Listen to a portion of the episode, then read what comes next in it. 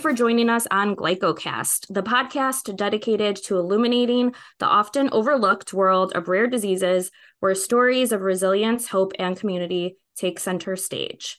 I'm Karen Morici, a rare disease mom and a devoted advocate for patients like my own son.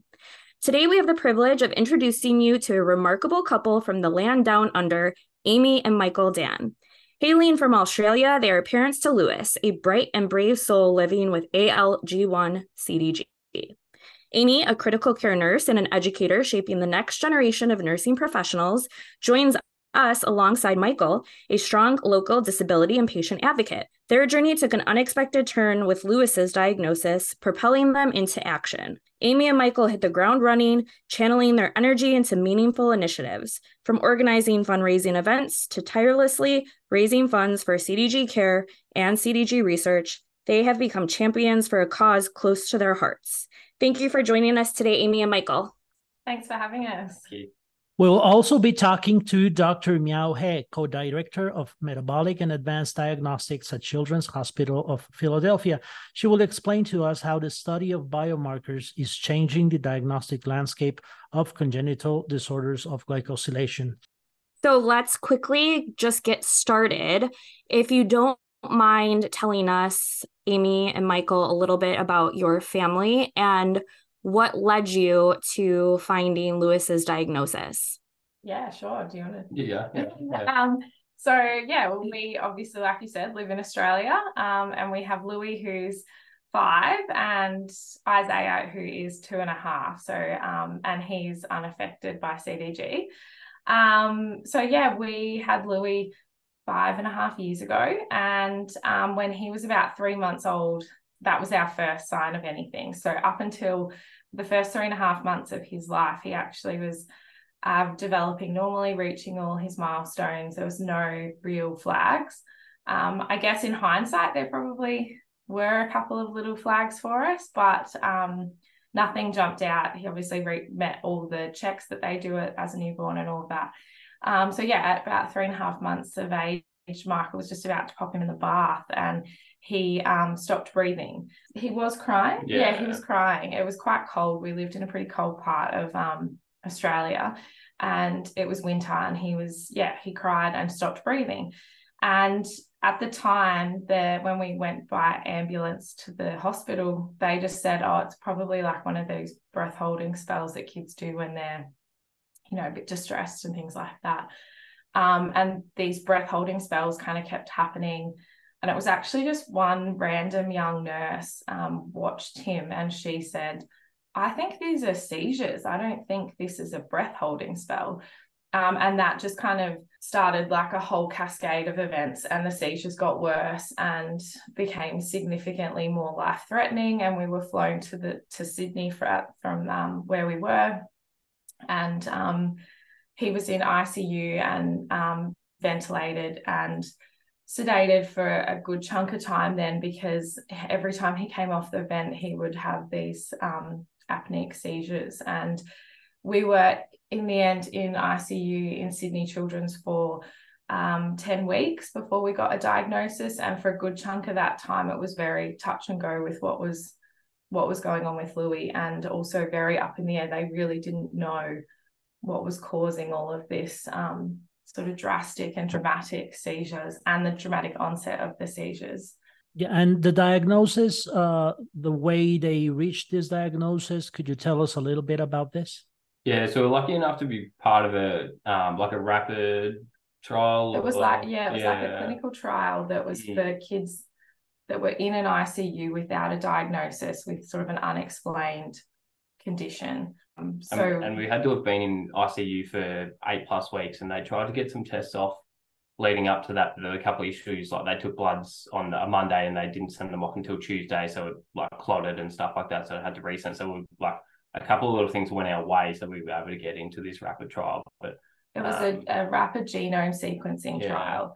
Up until that point, they had lots of maybes. It could be this, maybe it could be that the big thing was some of his um, biomarkers that led them to thinking um, it could be a CDG. I remember they very early on, like in the first week, they called in a geneticist and she said he has um, I'm going to get this wrong now. The trans was it transferrin something transferrin? The transferrin. Yeah, the and she transferrin. said that can be related to this really rare condition, but we don't think it is, but we're going down that path anyway. And if it is, it's probably really mild and blah blah blah. Um, and a couple of other things like that. Like, oh, he's got um inverted nipples, and we're like, well, what, what's that look like? Yeah. And then elbow Elbow dimples, and like, he's a baby. Like, leave, like, leave. a really yeah. chubby baby. Mm. Um, so yeah, they eventually took lots of testing, and I think it was a matter of like access to these kinds of tests to get deeper to find out the diagnosis. But like Michael said, it was only because we got in this rapid genome testing that they um, tested the three of us and were able to tell us that Michael and I were carriers, and Louis now had um, ALG1 because of it. Yeah. So his seizures, was it always where he would hold his breath? And how long were these stints where he was holding his breath? It started up early. Like the first couple would have been like twenty seconds, and we were just like, like the, I remember the first couple just being like, like what the hell is this? Yeah. Yeah. Um, but then yeah, they sort of progressed, and uh, I guess over time his seizures have sort of like, I don't know changed, and um, yeah, he, he gets very stiff um, to his arms and legs, um, and then yeah, he does have the apneic seizure. Um, we're, we're on a good, pretty good run at the moment where he hasn't had any. So yeah, fingers crossed that. Knock on continues. wood. Yeah, yeah. But yeah they they definitely like started out just as a straight up breath with, with nothing else and then evolved to have other little quirks and movements and things that come with seizures.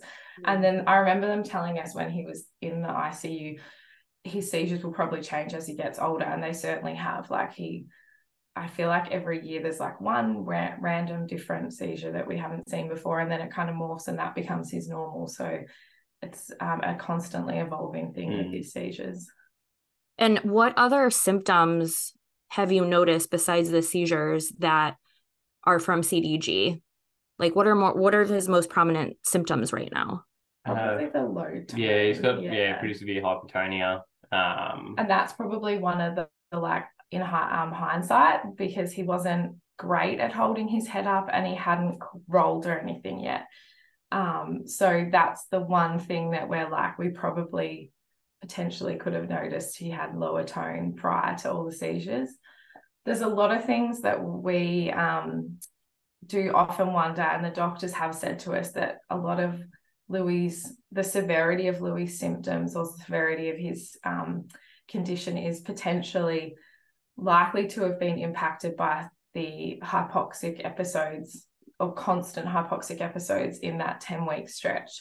So, a lot of the um, global developmental delay and the, um, I guess, severeness of the hypotonia is likely more because of the um, epileptic, epileptic encephalopathy and the hypoxic nature of his seizures because there was a lot of time without oxygen every sort of you know a few times a day um so yeah but his tone is probably the biggest and that then leads to like as you know so many other complications all because tone is like just a whole body thing Right, right. yeah And I love how they say you should have noticed this, but they're a newborn, so they're floppy anyway, so you just Yeah. don't know. yeah Um, so you're a critical care nurse. I have to ask, do you feel like when this was all happening, you like knew what to do? You're like, oh, I've been through this. Like I I'm a nurse by profession, you know, or was you're going through this journey and you're like me, where you're like, oh my God, I have no idea what to do. do you feel like it has helped like significantly? Um, I probably nowadays it definitely has. At the time, I thought it was a good thing, but then at the same time, it wasn't because we were sitting in ICU and like we'd hear them talking, or you know, I'd see numbers changing or things happening, and I knew what that meant, and I knew like my mind was going to the next. What could happen from here, or what are the possible outcomes it, of it became more stressful. yeah. Yeah. and so i felt like i didn't have that kind of blissful um naivety to it whereas Yeah. um, michael it isn't from the medical field and had no prior experience with it to know what all of this meant um, but I think it certainly helps nowadays um, to have a medical understanding and a bit of a background, discussing things with the doctors and and um, his other healthcare team. It just is like feels easier because I already kind of speak the language, I guess. Like, yeah. So, how has you mentioned that you have another son who's two and a half, um, Isaiah? Is does he is he understanding what's going on? Do you think it's changing his childhood and and his the whole family dynamic? I think he's really good with Louis. Like he um is really good. Like if people like um, come to our place or we meet people and they're like, oh, hey, Amy, hey, Michael, hey, Isaiah. It's just like, what about Louis? Like, yeah, yeah, yeah, like peer pressuring people to say hello and goodbye to Louis and stuff like that, which is really nice. Um, but yeah, we've sort of had chats over the like over the last couple of years. Just about like when kids don't know any different, it's amazing what they can do. Um, and like obviously that's us looking at from a perspective of um, like Louis does have a disability, and and but Isaiah just sees Louis as Louis. So right. it's really nice just to see um, just the, the, world through innocent eyes um, that Isaiah has. Yeah, I don't think Louis um, any different to him, but maybe when he gets a little bit older, he might start to notice that Louis not necessarily doing things that are age appropriate for him.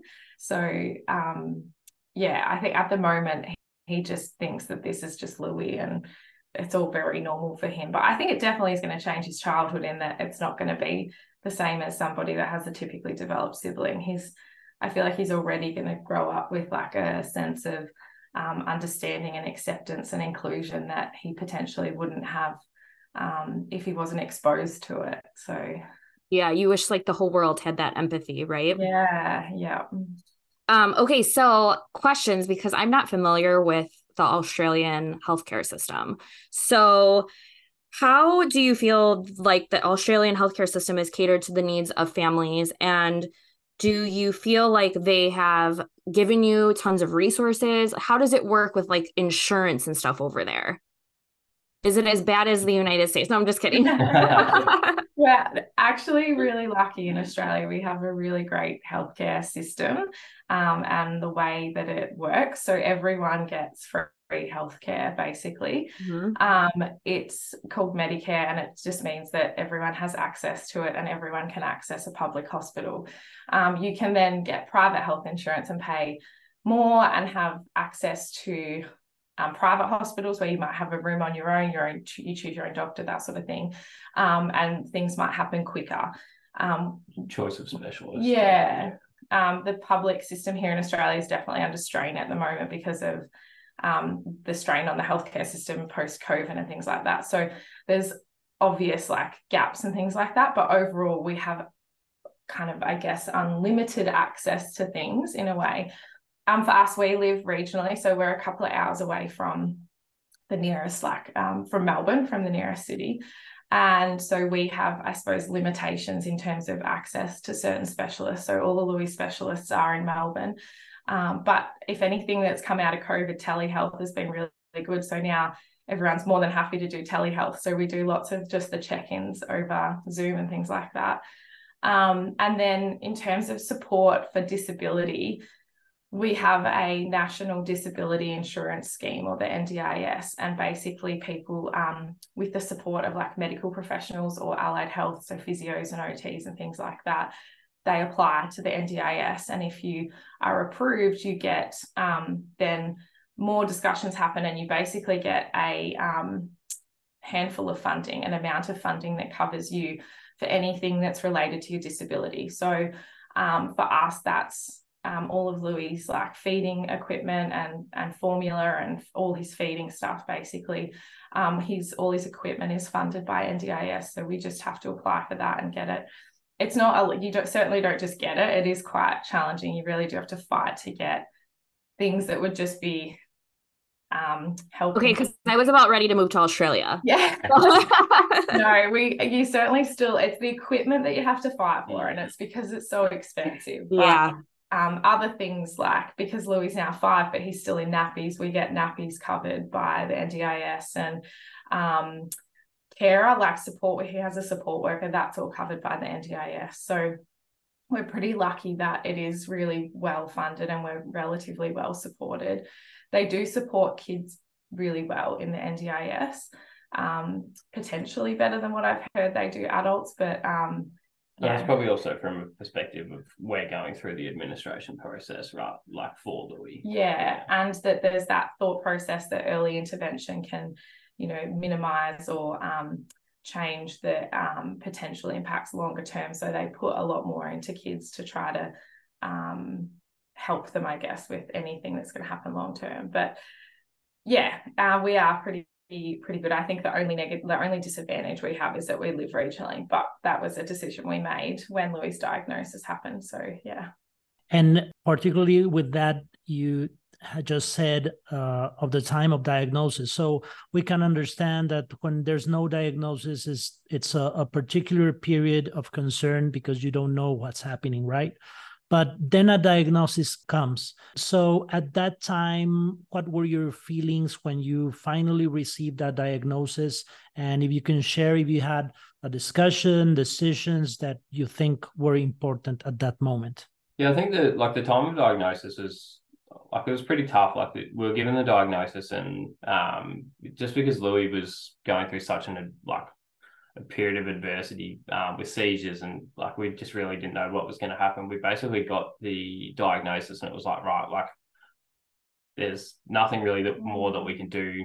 Um, so here's a structure of things that we're going to set you up with, and you're going to go home. So for us at the time, that was um, going from Sydney back to Canberra where we lived, um, and then yeah, we spent a bit of time in hospital before we were able to take Louis home again, but yeah, it was sort of tough, like not knowing what the future was told. At like this was September that we're given the diagnosis, and they basically said you can like not expect to have Louis at Christmas. So, um, yeah, that was really tough, and yeah, we were new parents, and like just it was a whole lot of unknown. Really, yeah, I think the diagnosis, when I think about it, it takes us back to like a really emotional um time because it and a very very grief ridden time because when they gave us the diagnosis they did just say like okay now we've got a label. We know that he's going to have this um these seizures and these apneic seizures and there's nothing we can do about it. So here's all the tools like michael said here's everything to take you home but this is now your life but you won't have him for very long. And they had found at the time there was one journal journal article about ALG1 and like the statistics in it weren't great because it was a very small um, i think there was maybe 40 patients. So they said you know statistically he's not going to make it past um, the age of one. And if he does he probably won't make it past the age of two. But they sent us home with um, pal care and not pal palliative care that we know for kids where it's more about you know improving quality of life and it's different to adult palliative care. This was like palliative care because this little boy's going home to have his last days. So we made lots of decisions in that sort of few months, thinking we're going to lose Louis any day now because of these seizures.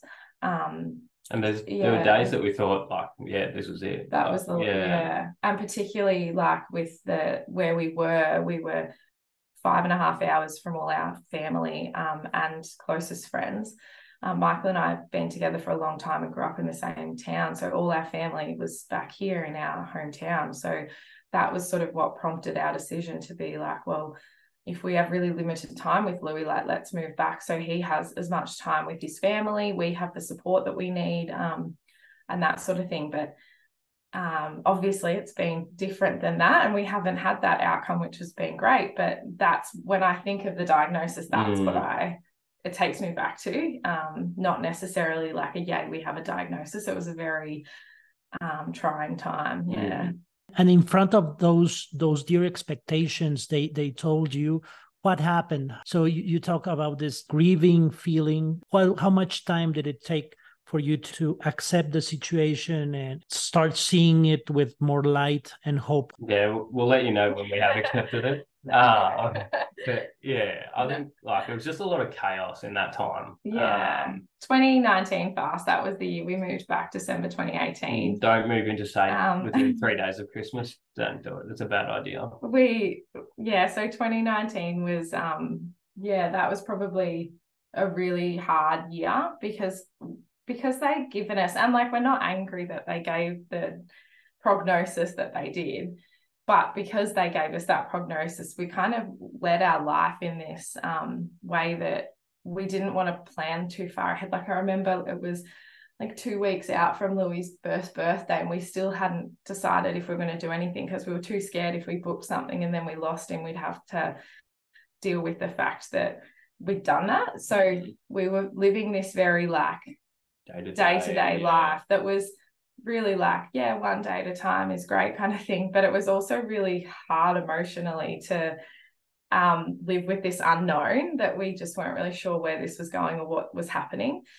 And I think it was probably um, not until probably 2020 that I think we both sort of started to come out of the fog of it all and be like, and it might have even been his like around his second birthday. Mm-hmm. We were all like, okay, like we've made it to two, like, and start to um yeah, accept this and start looking at it in a different with a different light. And um, I mean, it, that's not to say the whole time we were like hating on the diagnosis or anything. We were accepting of it, but we just it was the the life limiting nature that had come with it and that poor prognosis that we were really struggling to work out how do we live with this. Um, and I think it wasn't until then. And it also probably we started to put a bit more time into our own mental health and yeah. start to work on things to try to be better for Louis and to be able to support him better. Um, and that probably helped to start to see um, the light and the joy around a little bit more. Probably helps that he started to laugh a little bit yeah. and smile and things like that. So that they're always nice little moments. That was something they told us we'd never get. They just said, like, if he was smiling and laughing before, you won't see that ever again. So that was really nice when that started.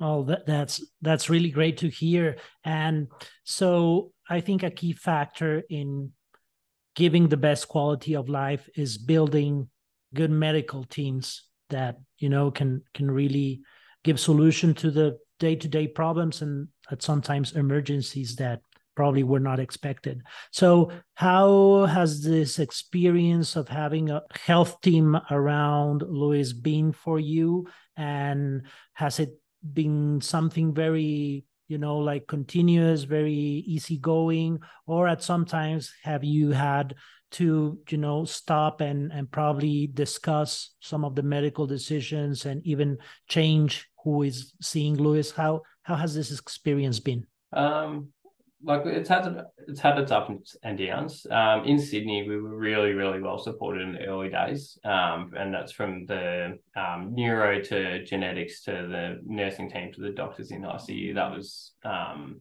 yeah, it was really good. It was a little community that we felt like we were part of. So um, that was really good. The doctor when we came back to Canberra was really good. We had a weekly appointment with I forget her name now, but yeah, we had weekly appointments and yeah, that was really good. That we've had um, interesting experiences um, at times where uh, we've been told what we're doing um, and just sort of had no input. Um, and yeah, that was a bit of a shock to us um, because we had had such a just a supportive environment and asking us what we wanted to do and what our goals were for Louis and stuff like that. So to go from that to um, being like, right, like um, instead of right, this is Louis a person, this is Louis and his symptoms. Um, so and that was just a, probably a product of the environment of that hospital where they are just on a huge um, sort of numbers basis where they've got like um, ridiculous numbers going through that hospital each day. So the kids are just a number to them. But I, I think, think, we've just got to. I think it's been trying to find someone that will work collaboratively with us. Yeah.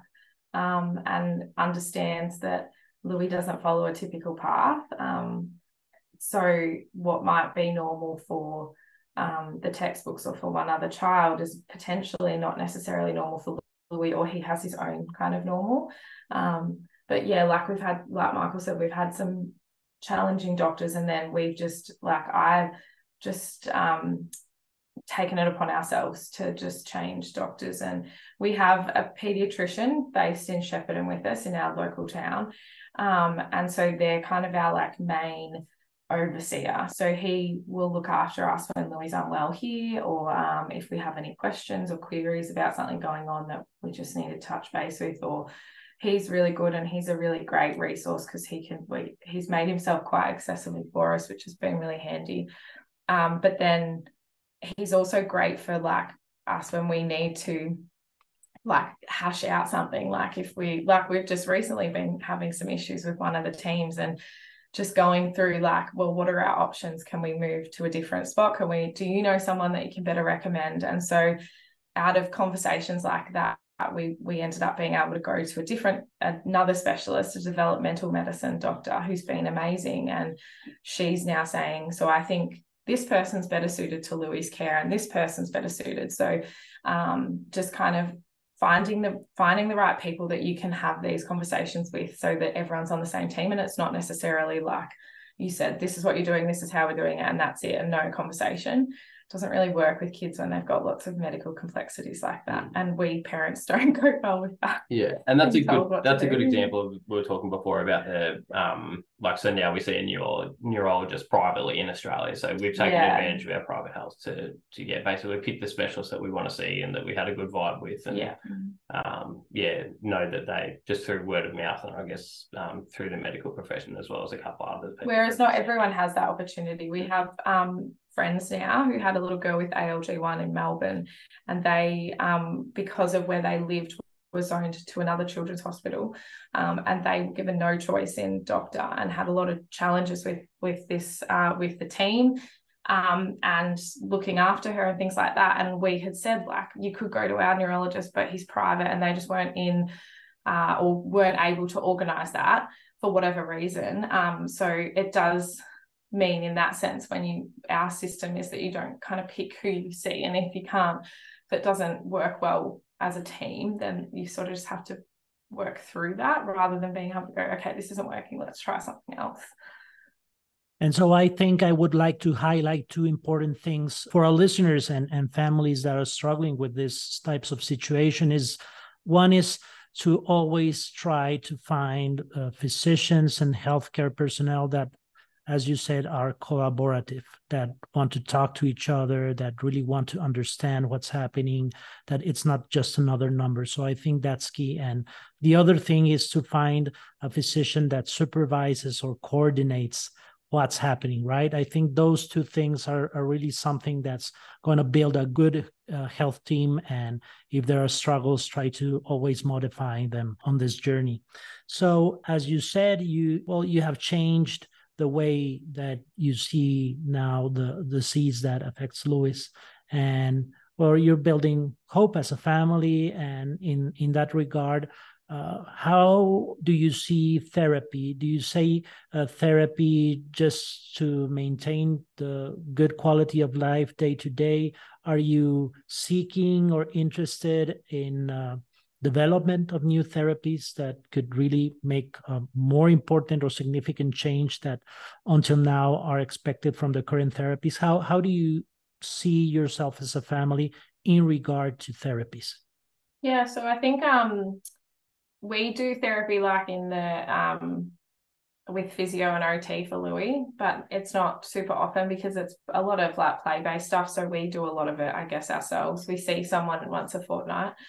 Um, in terms of like um, more advanced therapies and things like that, we that's probably one thing we don't have access to as much in Australia. If, if we were to, um, or we found it challenging, if we were to want to do something like that, we um, have not, I guess, been able to access it as much. There's not a lot of knowns about CDG here in Australia. There's a few specialists. Um, there's one in Melbourne that we have worked with um, when he was a baby, but we haven't actually seen her since. So, um, yeah, we don't have, we just don't have the access to like all the more advanced things that we'd love to. And we'd love for CDG to be more of a like, um, more of a well-known condition in Australia, so doctors aren't completely sideswiped when they're patient has this diagnosis and then they know what resources and things like that to um, give the families but yeah i think access for us is is a big thing i remember i did try to do something for with mayo and like i hit a wall because i couldn't um I didn't have a social security number for obvious reasons. And um, there was something else that I couldn't mm-hmm. do and I couldn't get it across because I couldn't get the doctor here to sign off on it and things like that. So we found it really hard to um, access anything outside of Australia for therapy purposes. Yeah. There really should be more of a um, a bridge of this gap of communication between different countries because I hear this so often talking to different families from all over the world. And it's frustrating because we feel as a CDG community that we're this family, but we can't get all of these specialists and teams because there's so many barriers and walls that everyone hits. So it's incredibly frustrating. Um, but I do want to is is what's your day to day life? Is he in school? Do is he home with you during the day? Yeah, so he's home um, most of the time. Um, he's going to school next year, which is another huge thing that we never thought we'd get to. So it's really exciting and um, brings huge emotions with that. Um, yeah. So yeah, he um louis so yeah we said that he has hypertonia so he doesn't um can't weight bear or anything like that he's quite um low tone in that sense so he he's in his um like supported seating or a chair or something like that all the time but he's predominantly home with us. We've had to um you know make decisions in terms of where we work and how we work to make sure that flexibility is really big. So um i uh, like you said now teach nursing and that was a big part of that was because of the flexibility that brought with being able to come home if something happens or um, work not necessarily typical nine to five hours and things like that. So we have a carer, a support worker with him uh, one day a week. Um, and then we have our amazing parents who look after both our boys now one other day a week as well. Um, and yeah, so he's basically home with us all the time or with someone. Um, and then yeah, next year he'll go to school, which we don't really know how that'll look, but it'll be some sort of will probably be a few days a week for a few hours until he can build up a bit of a tolerance to it. We find he gets quite overstimulated by lots of noise, so I'm not sure how, how he'll go. Um, but then sometimes I think it's more we're not sure how we'll go with him mm. being at mm. school every day. Not necessarily. He'll probably love it. Um, he's very, likes socializing once he gets there. He currently goes to the school to their like kinder program for a couple of hours a day, once a week and he loves it. He, um, I always send him saying, if he gets really upset or like he's just not loving it, just call me. And as soon as he walks in the door, he's like smiles, he's happy, he's yeah, he just loves it. Mm-hmm. I always feel Dominic gets so in, so much engagement and attention at school that when he's home, I feel like he's like so bored. Yeah. And I'm yeah, there's only so much I could do, but he's getting all this attention in school. And I'm like, yeah. well, I guess I could put some television on for you. yeah. Yeah. Um, yeah. And I remember his first day of school. I was nervous, but at the same time, I he was so happy because again, he just loves attention. Everyone, you know, they were kind of goggling all over him. And so I I drove away and I was like, I get a break. This is awesome. I'm gonna go grocery shopping. I'm gonna go here. I'm gonna do this. It was amazing. I've been I was waiting for that break for a really long time. Yeah, it's gonna be really weird not having both the boys and then not necessarily being you know at my mum's or something she's only a couple of minutes down the road and often like we'll duck out because something's happened so it'd be really weird to like not have mm. him it's normally Isaiah goes to daycare or yeah. Isaiah's with someone, but we still have Louis with us. It'd be weird for it to be the other way around and mm. have Louis at school and Isaiah home. And yeah, mm. it's gonna be it'll be an adjustment. It will be, yeah. So I mentioned in the introduction about all of the amazing and unique events that you both have put on. Um, I follow you on Instagram, so I see all of all of the things that you've been doing, which has been quite incredible. Um, so can you tell us about um, some of these events and what led to their success. And I want to highlight one, which I think is super cool, and it's the annual CDG wine drive, which sounds amazing. So, could you tell us a little bit about these events? Yeah, so it started. Um, yeah, it started. Yeah, so 2019 was our first. Um, so I guess um, it was our trying, first yeah, trying to raise yeah. funds for um CDG um, and CDG Care. So yeah, we were planning to go on a holiday, and um, a few of us were going to go and run in this festival on the Gold Coast. And um, a friend said, "Oh, like why don't we raise money uh, for CDG?" So it basically started there. Um, and yeah, we, we I don't know, set the goal at like a thousand dollars because just like, well, if everyone chips yeah. in twenty bucks, it'll be great. Like, and and yeah, it'll be fine. And we ended up raising like fourteen, 14 or fifteen grand or something yeah. like that. Yeah. So, um, yeah, that was really just overwhelming to see how well supported we were, and it, we basically did no marketing or advertising. It was just sort of word of mouth and a few things. We were really lucky that a couple of organisations locally, um, like Amy's Old Man's work, got on board. Did, did your sister, sister, yeah. um, company they got on board and, and sort of donated a bit, which pushed it up. But yeah, it was just that was really overwhelming. And I think uh, because that amount had come from literally just like our family and friends and their connections. It Yeah. wasn't like we that was what was so overwhelming that this was just from people that knew us Mm. somehow. And so yeah, it was really humbling, and yeah, so we went on a holiday with friends, and that Did the was run. yeah, and yeah, we tried to run and, and Yeah. um, all got shirt matching shirts and stuff Mm. like that. And yeah. yeah, that was so that was a really good time, first and we were sort of like, oh yeah, like let's do this yearly, and then obviously 2020 with the pandemic, um, like sort of that was next, so. Um, it was coming up to World CDG Awareness Day, and we're like, "We'll we'll do a fun run and virtual virtually because we were going through a lockdown at the time." So, yeah, and again, that was only through um, sort of word of mouth and just our friends. There might have been 25 of us. I think that's involved. actually how the wine drive started. Yeah, because you couldn't do this like face to face um run or walk. walk. Mm, And so, yeah, some old man dad runs it, and he's not the most. it. Yeah, he's no athlete, so he was just like, right, I can contribute this way. So I can yeah, organise the wine. So Mm. he got in touch with like a local winery that he um, knew well and and organised some um, clean skins like they're unbottled. And I was just looking, if, yeah, we've got one down there actually. Um, and he organised these labels, and this was one from. When is this? Oh, I don't know. This might have been 2020. Oh, this looks like 2021. So he gets Mhm. these labels done Oh, so cute. and they've got like the wine on them and some photos and stuff and sells them and then all the money or majority of the money goes to CDG care and so then that's become really popular every year people are like I'm ready for my wine Mm. I love it. wine for the year so yeah but each year we've still tried to do um, an annual CDG care day event um, and so every year we get together we did do um, Michael and this friend, our really good friends Mm. that had suggested we fundraise.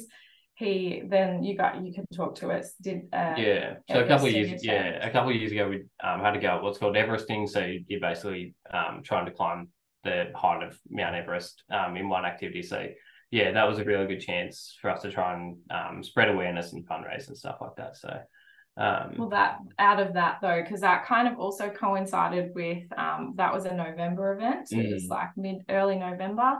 Um, I think by the time we pushed that and we um, Michael and Josh did that event, and then we pushed the Giving Tuesday um, initiative as well. We ended up with twenty five thousand or twenty thousand for that that year in that event. So that was we were super wrapped with that. You have really was- generous friends. yeah, yeah. yeah. a little bit more. That one got a bit further, like the Everesting, we got some sponsors and things like that Mm. on board for the boys. And um, it was a huge, a huge event for us. Um, and they still say they're going to do it again. Yeah. So watch- watch this space Yeah, one day. We didn't complete it, and we've got big enough egos that we want to complete it. So yeah, well, Yeah, I would be like, I'm not going to climb any mountains, but I Yeah. will buy the wine. Yeah, Yeah. yeah, yeah, yeah. So So you want to clarify? So a wine drive in Australia is where you just buy wine. and- the wine yeah, fundraiser. yeah, No understanding. yeah. That's my kind of fundraiser. yeah. But you bring a good point though, like you said before, we have generous friends. We actually do have an incredible support group of friends. We have um, sort of a core group that have really banded around us um, since the beginning and have not wavered. And they are, yeah, they're really, really special people. And, and all of this fundraising we wouldn't be able to do without them and our family. Um, all of our siblings and our parents, like everyone, we have a kind of a group of probably 40 that um, include our immediate family and our really close friends who every year they are there, rain, hail, or shine, um, and they are helping to spread awareness. And I don't think we can do half of what we do if we don't have them with us. Yeah. And not just fundraising, even just day to day. Mm. Right, right. It's so important to have that support system through this journey. It really is. Yeah. Um, all right. So, last question. What advice would you give to families that possibly have a new diagnosis um, and are just starting this rare disease journey? You want to go? No, yeah. Um, I don't know. I think early on it, it's it's hard to um I would just say it's it's I can understand that it's hard right now to see the light, but to um sit with it and acknowledge it, but know that you're not alone. I think that was probably one really big thing for us is we just thought we had no one that knew what this life was like. That we didn't know anyone with CDG.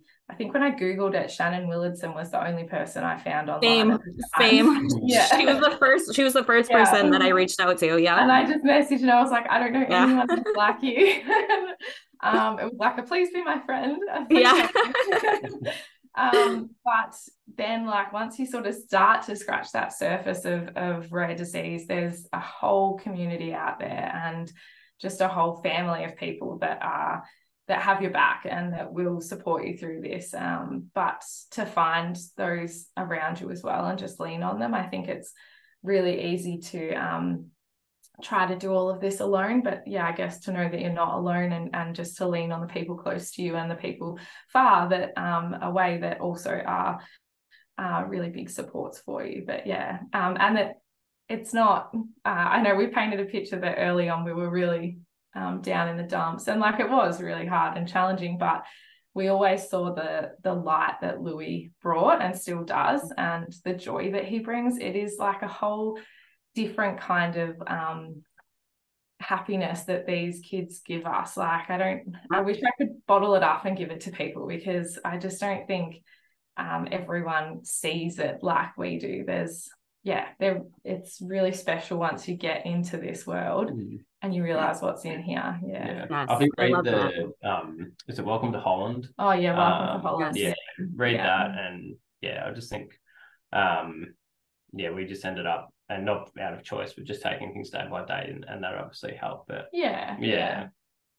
Yeah, I think it's an ebb and flow of uh like one hour you're like, I can do this, I got yeah. this. And the next hour you're like, oh my God, I don't think I could do this. Oh my gosh. yeah. yeah and I think it was like um, Ivan, you said before, like when did you accept it? And you joked about not doing it. It's like mm. one week we feel like yes, we are like on top of this. We are nailing this CDG stuff. Like we've got rare disease down, and we're okay with it, and we're happy. And then the next week something happens, and we just like fall back into that slump of like, why us? Why Louis? Like, yeah, we don't like this. What can we do? That's when you open the wine, right? Yes, yeah, yeah. yeah so it is it is definitely like an ebb and flow thing yeah. yeah, yeah. and so I, I, I also have a last question. So if you just can tell us uh, how is the cdg community uh, in australia? Is it a, a strong community? Do you know how many families are dealing with cdg diagnosis? That's one thing. And how well connected are you with the research community in Australia? Are there, do you know if there are uh, research groups uh, working with you or interested in in studying these diseases and, and eventually trying to develop treatments? Do you could you tell us a little bit about this? Yeah, the the CDG community is developing, I guess. Mm-hmm. Um, strictly from a population base, we've got 30 million people here, so like comparatively it's not huge to the states. Um, yeah, there are. We have noticed recently there have been a couple of new families joining us. Um, Even just in the ALG one. Yeah, I yeah. think in the last six months I've had maybe four messages from parents who have had kids diagnosed.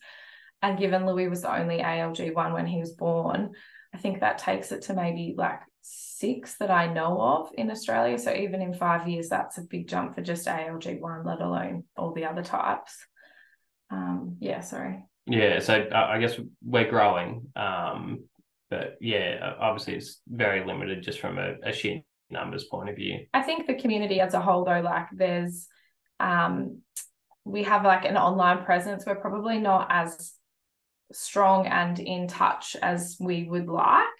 Um, we certainly I feel like we were kind of gathering some momentum and then we had the pandemic and everything stopped and we just haven't picked that back up again, I guess. Um, so yeah, we'd certainly love to get like, particularly for us in uh, Victoria, we'd love to get like a Melbourne or a Victoria kind of gathering together and and see. And I know I was chatting with um, uh, Merrill, I think it was Merrill, about she's only a couple of hours away. So we were talking about getting getting a group together. So we definitely could bring the community together a bit more, even just face to face rather than just online.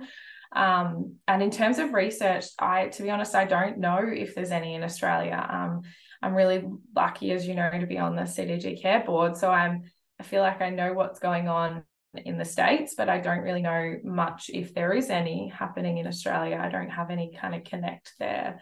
Um, so we'd love to know if there was, and we like, yeah, be super supportive of of whatever we could be. Yeah. Great. Well, I know there's a glycoscience glycoscience community in Australia, so probably we could make some some contact there to to just you know try to uh, get to know each other and, and see what can uh, the research community in Australia do for the CGD, CDG community. So, yeah. uh, well, thank you very much. And I don't know if you want to share final thoughts, any anything that you feel you want to say. Um, just thank you. Yeah, yeah, thanks for having us and letting us share our story, and thanks for sharing so many other stories. Mm-hmm. I know um, yeah, like I said, when we first got the diagnosis, there was sort of nothing like this. So I think now to have something like this out there and for people that are in the early days and for those of us that aren't, it's really nice like listening to everyone's story and hearing a bit about um, themselves and their kids, especially for those of us that um, are across the a mm. few oceans. Um, it's great to mm-hmm. to have this as a as a um, a resource. So thank you for putting it together and thanks for having us. On the contrary, thank you very much for being with us. And now it's time to continue our interview with Dr. Miao He. Uh, so, Karen, please uh, go ahead. Great. And... Dr. He, what led you to specialize in the research of CDGs? And when did you actually first hear about congenital disorders of glycosylation? Was it when you were in medical school? Were you, was it later in your career? I heard about uh, CDGs when I was in uh, medical school, and mm-hmm. uh, I did my um, uh, clinical training to become a geneticist at uh, Pittsburgh. So that's when I was introduced to CDG. So at that time, um, we are lucky to be uh, a field lab that developed a IEF-based CDG screening so that was uh, how uh, I got into uh, this business. So I think what uh, triggered me to uh, specialize in the research for CDG is actually uh, at that time we had uh, quite a few cases. We call it CDG1X. So quite unfortunate that uh, that just means we do not know what type it is. So that X means we don't know. Uh, so you some, know they have CDG, but you don't know what type it is. Exactly. Okay. At that time, that is uh, uh, quite often, um, mm-hmm. Almost like besides the common type like uh, PMM2 and uh, MPI CDG that we can do enzyme, the rest are all 1X. Is that so, do you still do that with with the CDGs that you don't know their subtype that you call them 1X? not anymore because okay. now now we our you test figured it is out. much better. Yeah, yeah. that's the that's the drive at that time because uh, um, it is uh, so unsatisfying that uh, mm-hmm. to give someone a diagnosis as X just means we don't know. Right. One of the one of the the things that Louis's mom told us is that that at the beginning of the diagnostic journey for Louis, that a study with the with the name transferrin uh, was made that pointed out that Louis probably had a CDG. So I think that gives us a, a good context to uh, talk about well, what are biomarkers and what is CDG screening and how that has evolved. But before that, could you tell us what has become a, a very specialized area that is CDG screening? what have been the most significant advances that you have been able to participate in regarding CDG screening? So after I become a lab director and uh, able to invest resources to develop new test for uh, CDG, we were funded by NIH SET program. So that's the first uh, launch of biomarker plus next generation uh, sequencing for CDG. So that is the very first um, uh, event. I think that's the one of the most important thing uh, in my career. So that's the first time we can connect the biomarker to molecular diagnosis. That and, is and, also. And sorry, just before continuing, could you tell our audience what we should we understand about biomarkers? What are biomarkers?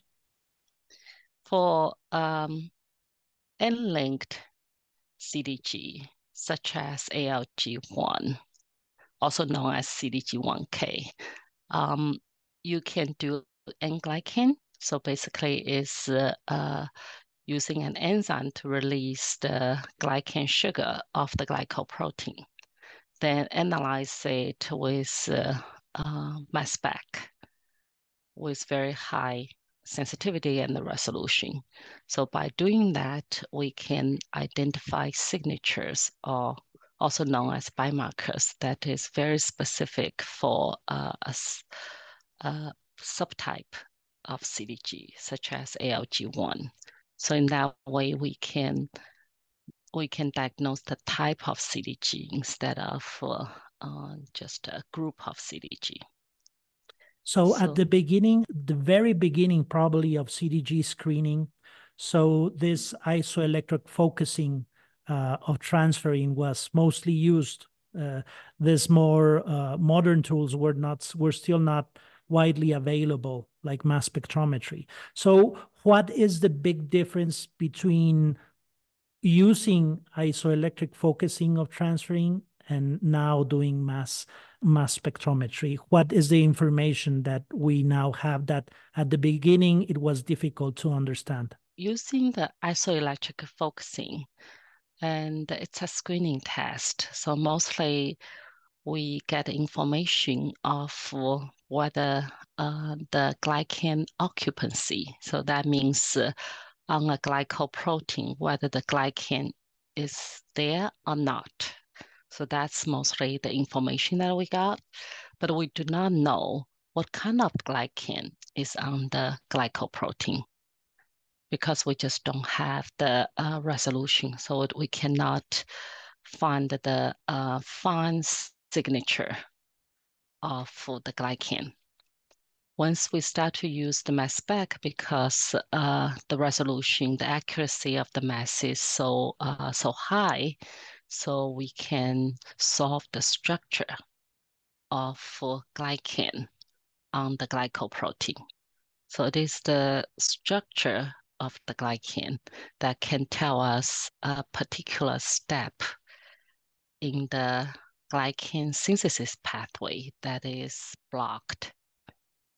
So you can imagine that uh, uh, glycans, like uh, uh, making a glycans, like uh, a factory, a processing um, uh, product in a factory. So when the process is blocked in the middle, then you can see the product is half made that's what we are looking for. So that will tell us uh, which particular step is blocked. So in that way, we can make a, a diagnosis that is very precise. So that's the difference. So one is a screening, another is a precision medicine. So uh, one of the things that you told us is that now with mass spec we can identify signatures, and uh, I know that there are now uh, advances where specific signatures can point us out to specific types of CDGs. So could you tell us a little bit about this? Uh, for example, like uh, ALG1, right? Uh, we saw a signature uh, glycan that we never seen before because on this glycan, there's no mannose. So when I saw it, my prediction is uh, um, must be the very first step of mannosylation is block because that's the best explanation for the signature that we see. But uh, just for for me to say, uh, I told you so, is not enough, right? We have to have that supported by uh, molecular genetics evidence and to show that indeed uh, the patient carried two mutations in ALG1. So that is uh, how uh, we use this uh, signature to make diagnosis. The signature basically is tell us uh, where the process is blocked. Then that has to be um, confirmed with at least at the beginning, at the discovery stage, has to be confirmed by molecular genetics analysis. And so, what types of CDGs could we say have uh, specific biomarkers now that can be identified in the lab? Many. I think in our lab, uh, we have a database that uh, uh collect all the biomarker signatures for different type of uh, CDGs. Um, in our database, it's uh, more than 60 different N-linked glycosylation um, CDG types that has unique um, signatures.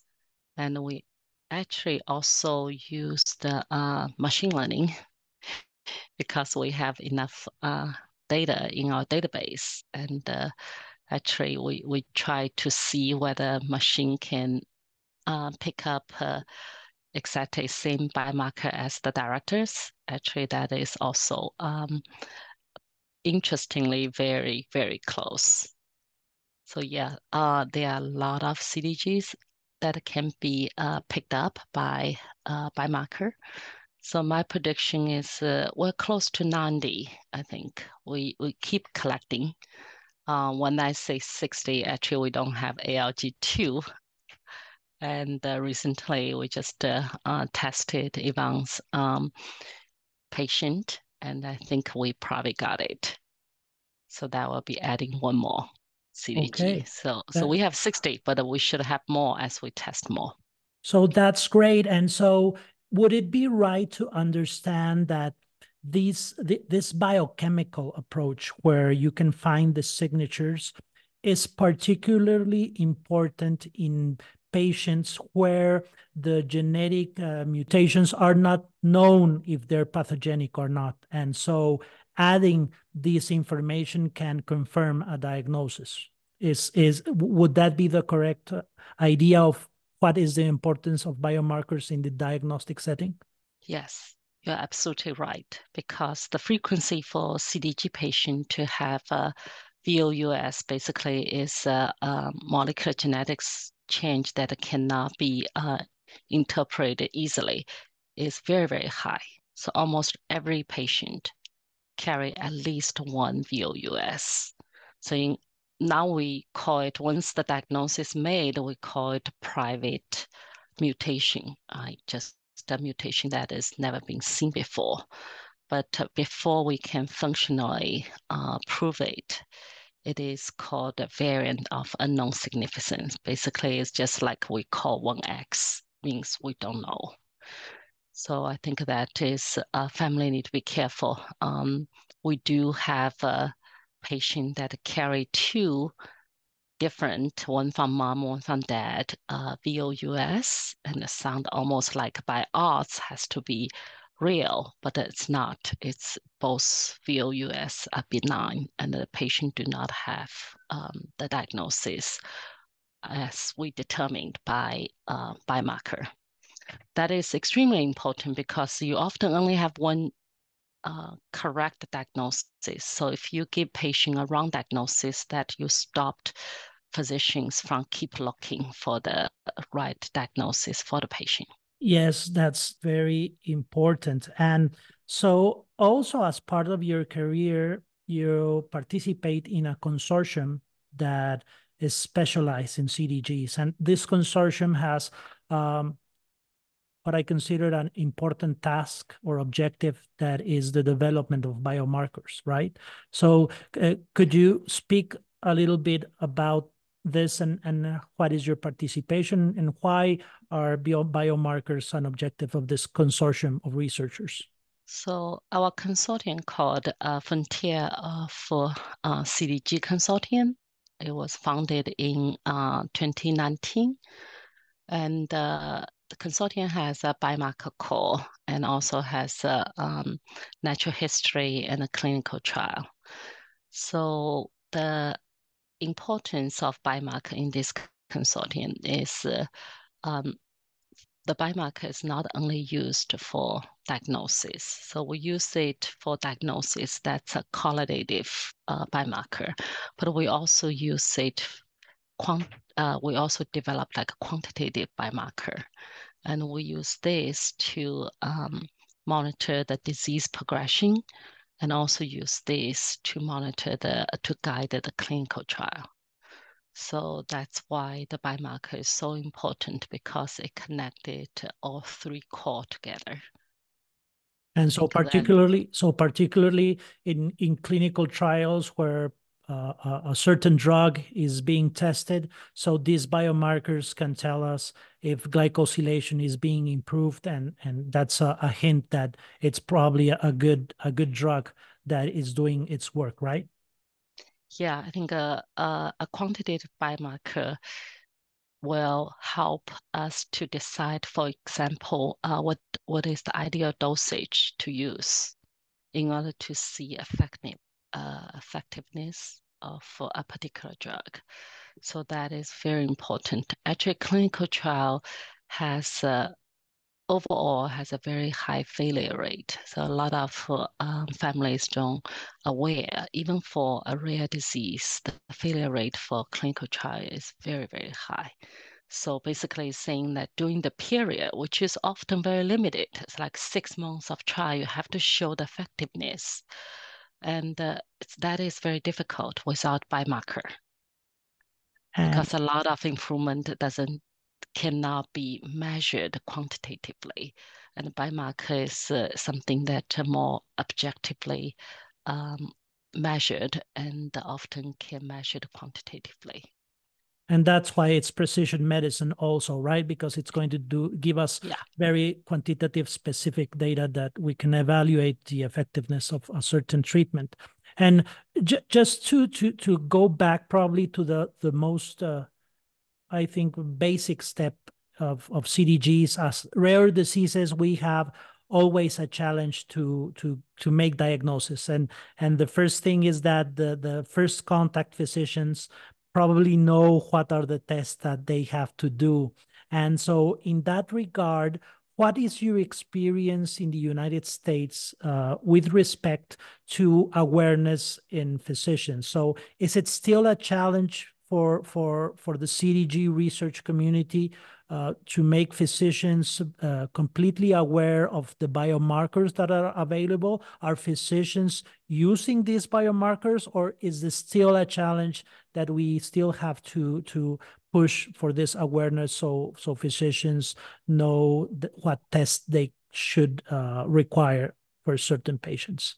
Yeah, actually, it's a it's a challenge. It's actually uh, it's a challenge uh, not only for um, for families but also for um, for educators. Like uh, when we're teaching fellows, um, because the how widely the whole exome is used, and uh, a lot of fellows actually uh, not pay attention to to the biomarker because every time they they run into a patient and just order whole exome, then then the job is done, which actually is not not even close. So it is very important to uh, in this era, this genomics era, uh, to put um, to push for the awareness of uh, functional biomarker, especially in the uh, CDG community because you may know that uh, every CDG patient are different. So every ALG patient are different.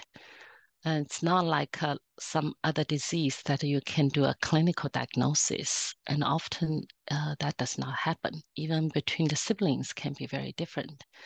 And often the physicians has to wait years um, before they are convinced whether the patient has or do not have CDG because those uh, symptoms may not come all together. So you have to just keep waiting and hope that some symptoms will, will show up, will help you make the diagnosis clinically. So that's why it is so important to use the biomarker so you can get diagnosis much, uh, much early. So if this is not CDG, then you can get a negative answer much early too. but a lot of physicians and uh, even the Chinese, uh, even the geneticists not aware of uh, biomarker and they're not aware of the importance of the biomarker, which is understandable because a lot harder. Each disease has different biomarker, but uh, you only need to remember whole exome. Uh, one test if you only uh, only do the uh, mutation analysis. So that is uh, that is a challenge. So I think for families, probably for many families that are not only having their journey on, on diagnosis of CDGs, but other rare diseases. So I think an important message is that uh, it's important to ask for ask for the genetic information, but also ask your physicians what are the biomarkers that are confirming this genetic diagnosis, right? But because yeah. it's true that at, in certain cases, probably the data from exome sequencing will be enough. But in many other cases, probably most of the cases, biochemical data is needed to confirm. And so uh, I think a, a, message for families is get to know the genetic information of your child, but also ask what is the biochemical information supporting it. I don't know, Karen, what do you think about this? Well, I have a question. So when a family um, you know does genetic testing they have a child they they're trying to search for a diagnosis and they they send in the labs for genetic testing. Are biomarkers automatically tested or is this something that you have to request? Like is this something that would just be automatically tested? Because i know when when my son was diagnosed you know we just drew labs and sent them in but i never knew anything about biomarkers. So is this just something in labs that they they automatically automatically test for now, or is this something that only specialty labs have to test for, or you have to request this analysis?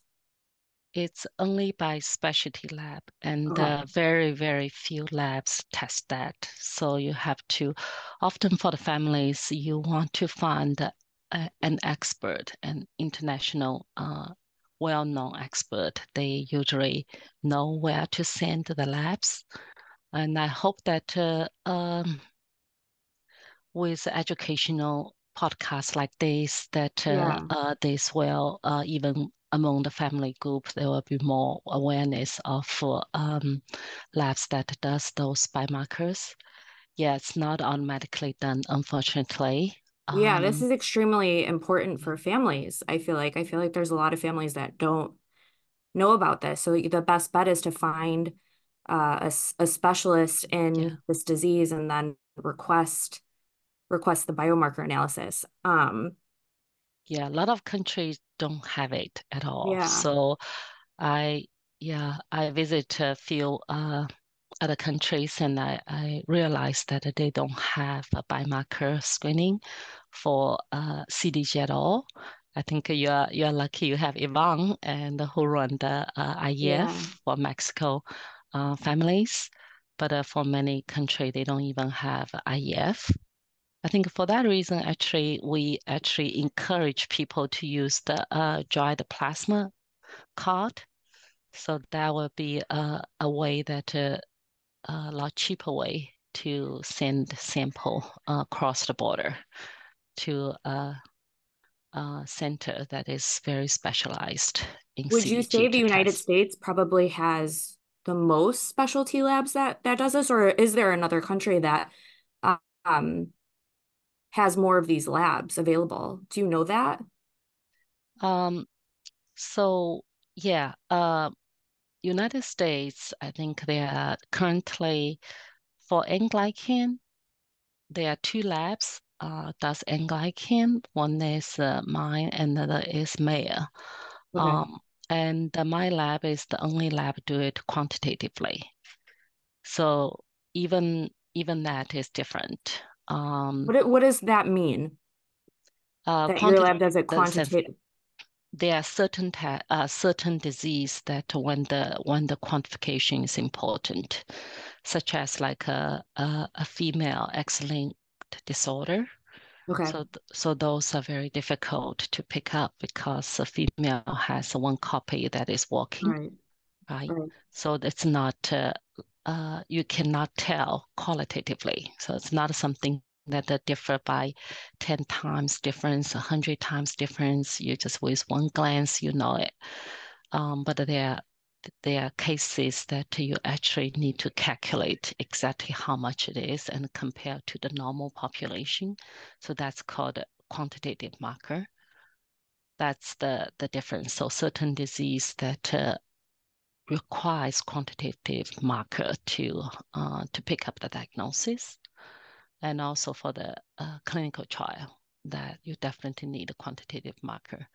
And for N-glycan, I actually don't aware any of the European lab are doing it. I know that uh, Nijmegen has a very good uh, lab that does CDG screening, but uh, they don't, I don't think they do N-glycan, they do uh, proteomics. Mm-hmm. So that is a bit different. Um, so yes. So if a I family were to send their their child's labs into a lab that doesn't specialize in looking for biomarkers. And would this be something where they would receive their diagnosis and it would be cdg 1x like they don't know what type it is and that's when you have to kind of dig deeper and do this biomarker analysis? Yeah usually the diagnosis suppose has to go through a uh, experienced physician. The lab not supposed to make diagnosis. The, the lab supposed to say, you have this variant. Most of the time yeah. they will tell you, I don't know what that variant means. So that's called VOUS or, mm-hmm. or VUS. Yeah, that we always use uh, prevents, but uh, just like 1X, what 1X means doesn't mean you have a diagnosis, just means I don't know right, what you right. we we kind of know. no, we don't know. The truth is we don't know. The the honest uh, thing is like we don't know. Yeah, um, that's one thing that uh, that uh, family has to understand. So when you receive VUS and the experienced clinician can judge from the clinical phenotype and saying if fits perfectly, I do believe this is your diagnosis. Mm-hmm. That's usually the case uh, that most of family receive. Mm-hmm. But you still have to be aware that a lot of disease has very similar clinical findings. And that uh, often, even with uh, um, experienced clinician, what they give it to you just uh, an odds, right? Just by chance, this is uh, so unlikely uh, this is not the diagnosis. Therefore, right. this is most likely the diagnosis, but it's not um, the final diagnosis. I think the easiest way is reach out to the consortium. Yeah, absolutely. Yeah, that very interesting. Thank you. So it's true that at the at the at the end of the podcast, we'll give you the the website from the consortium where you can understand more about this information and the use of biomarkers.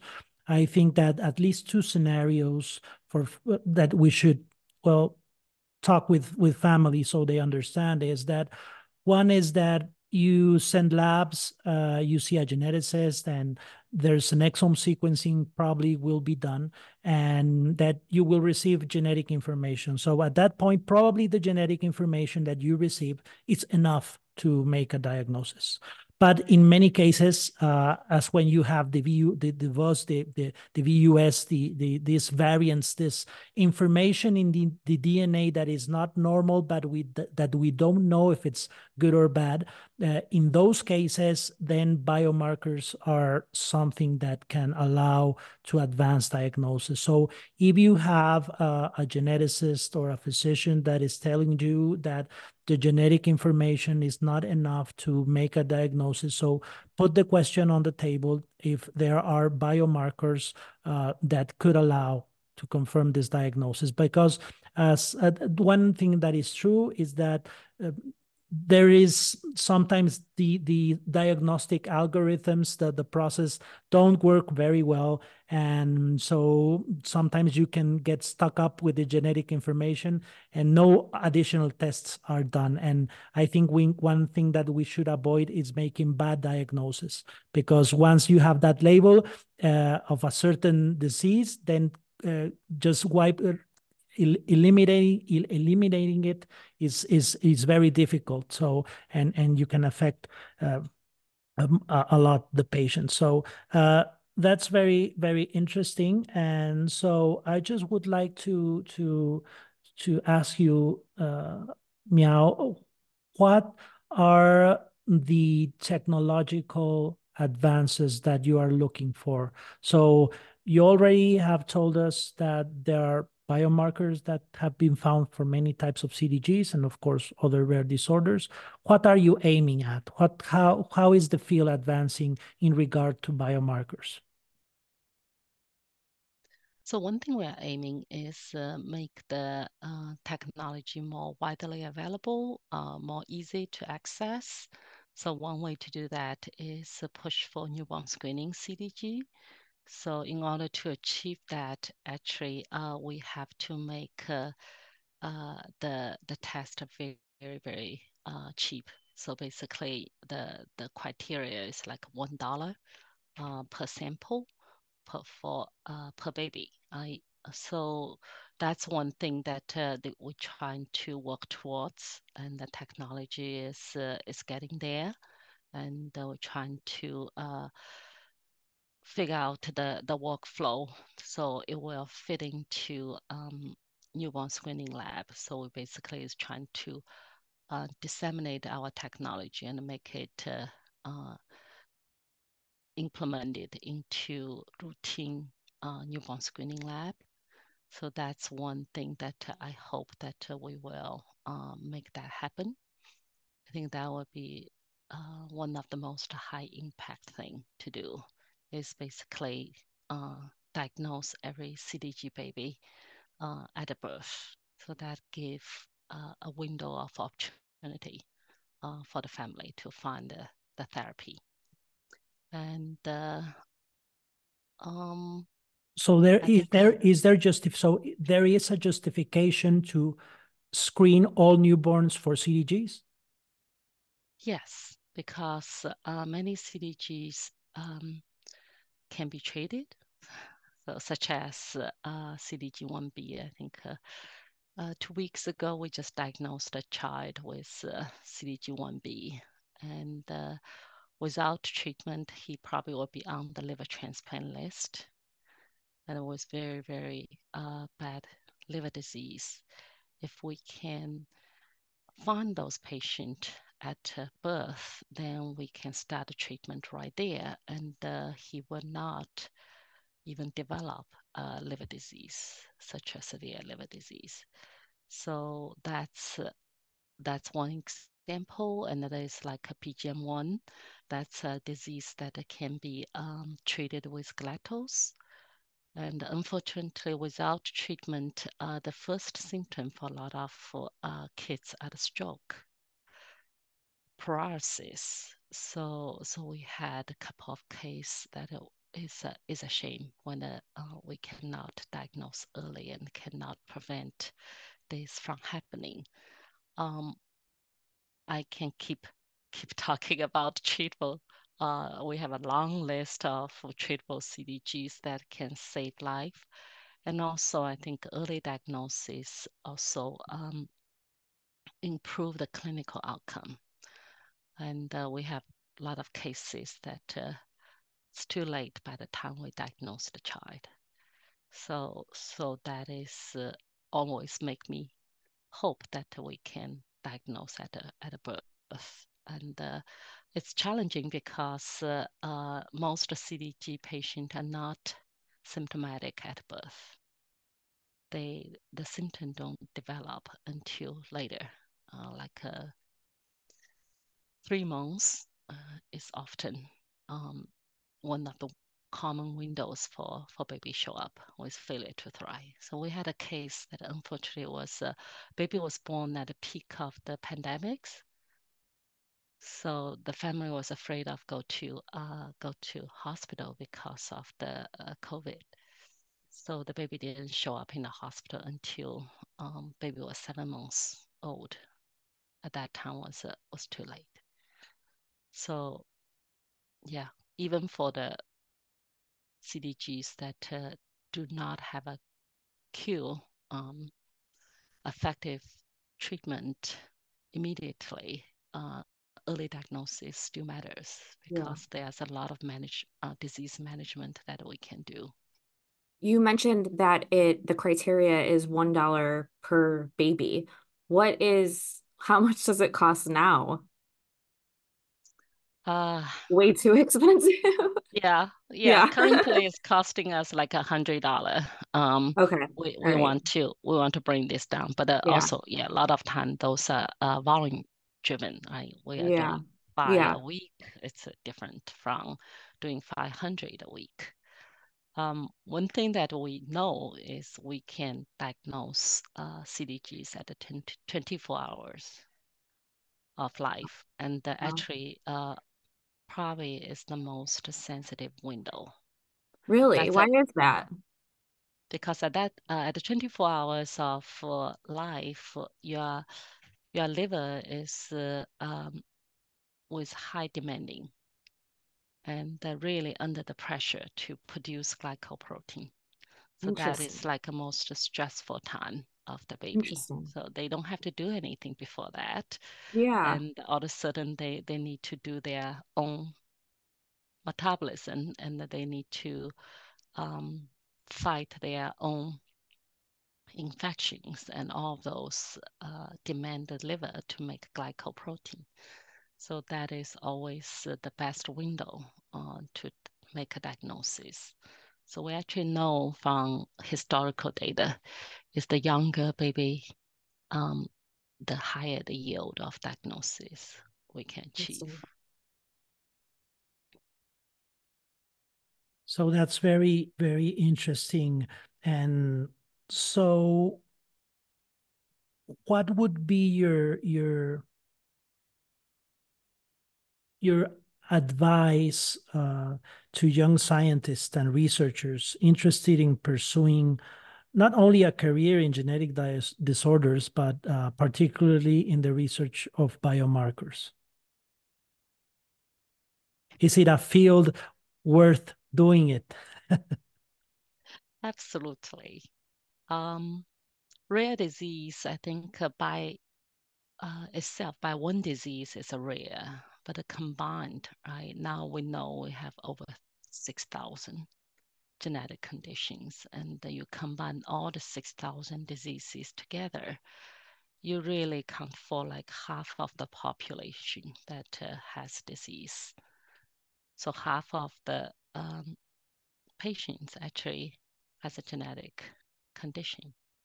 So that basically saying that this is a, a fertile ground for research because each one of these genetic conditions now have opportunities to uh, for treatment such as gene therapy. So there are many many different kind of gene therapy. But remember you, you can't have a therapy unless you have biomarker. You can't have a therapy unless you have natural history.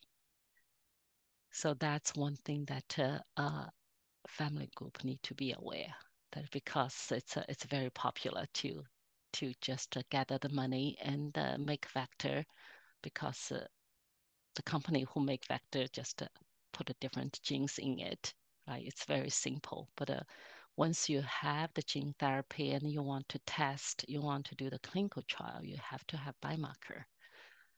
So that's why i think um, for young scientists, this is uh, this is a very important area to be in, and we probably is already saturating the the genetic diagnosis uh, field because it's just repeated success. But in the biomarker, there isn't easy. Um, each disease has its own biomarker, so still has a lot of lot of opportunities, and I think it should be a very um, fertile ground for young scientists to find impactful research and uh, have a, a very gratifying career. And I just wanted to ask you about newborn screening. So, is it just a matter of reducing costs, or do you still have to convince the health system that it is worthwhile uh, what I mean to say is if tomorrow you say to the public health system, it's one dollar now, I achieved that. Is it going to be easy to implement or it's it's that's another challenge? How how does that work? Yeah, I actually gave a talk um, to multiple uh, newborn screening lab and uh, at multiple meetings. Actually, always very well received. They are uh, eager um, to get involved uh, once that uh, this is ready. So the criteria has to be cheap and, and has to be uh, within the limitation of their current instrument and workflow. I think the the one of the uh, one point important point why it is CDG is so welcomed is because the treatment often are very cheap. So a lot of CDGs can be effectively treated by uh, sugar. So we call it monosaccharide uh, therapy. So for that, that fit perfectly for what is uh, newborn screening is for. Perfect. Thank you very much. I don't know, Karen, do you have uh, any other uh, questions? No, I don't. I just thank you so much for all of the the work you've done and your advocacy on newborn screening and the awareness that you bring to all of these topics. I feel like families are really going to find all of this information really important. So just thank you so much for all of the work that you do. We we really really appreciate you. Thank you. And also, I think it is safe to say that unfortunately, in most parts of the world, there are no tests, uh, specific tests being done for CDGs. And I think that's something we should acknowledge and, and try to, to change.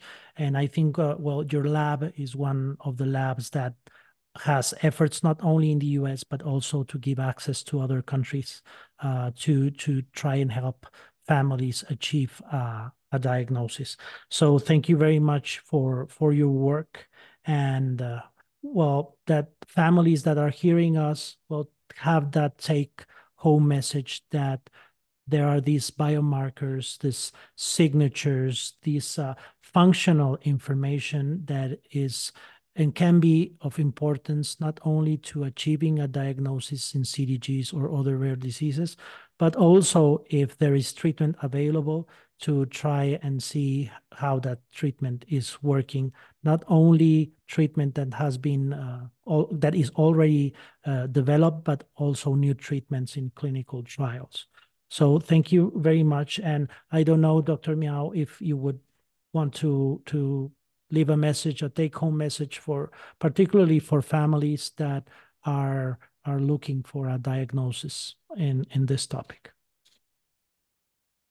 Um, thank you, and Karen, for inviting me. It's a, such I had a great time talking with you guys. Um, I think uh, if I need to send a message to uh, to the families is uh, uh stay strong and uh, stay hopeful. And I think the um, we are very close to uh, to have treatment. Um, and yeah, I think the first of all, of course, but uh, but beware that uh, in order to have precise treatment, you have to have precise diagnosis. So achieve diagnosis first, and stay strong, and I think the uh, stay hopeful. I think it's the yeah, we're very close. Well, thank you very much, Dr. Miao, for being with us. And we'll see you soon in our next podcasts.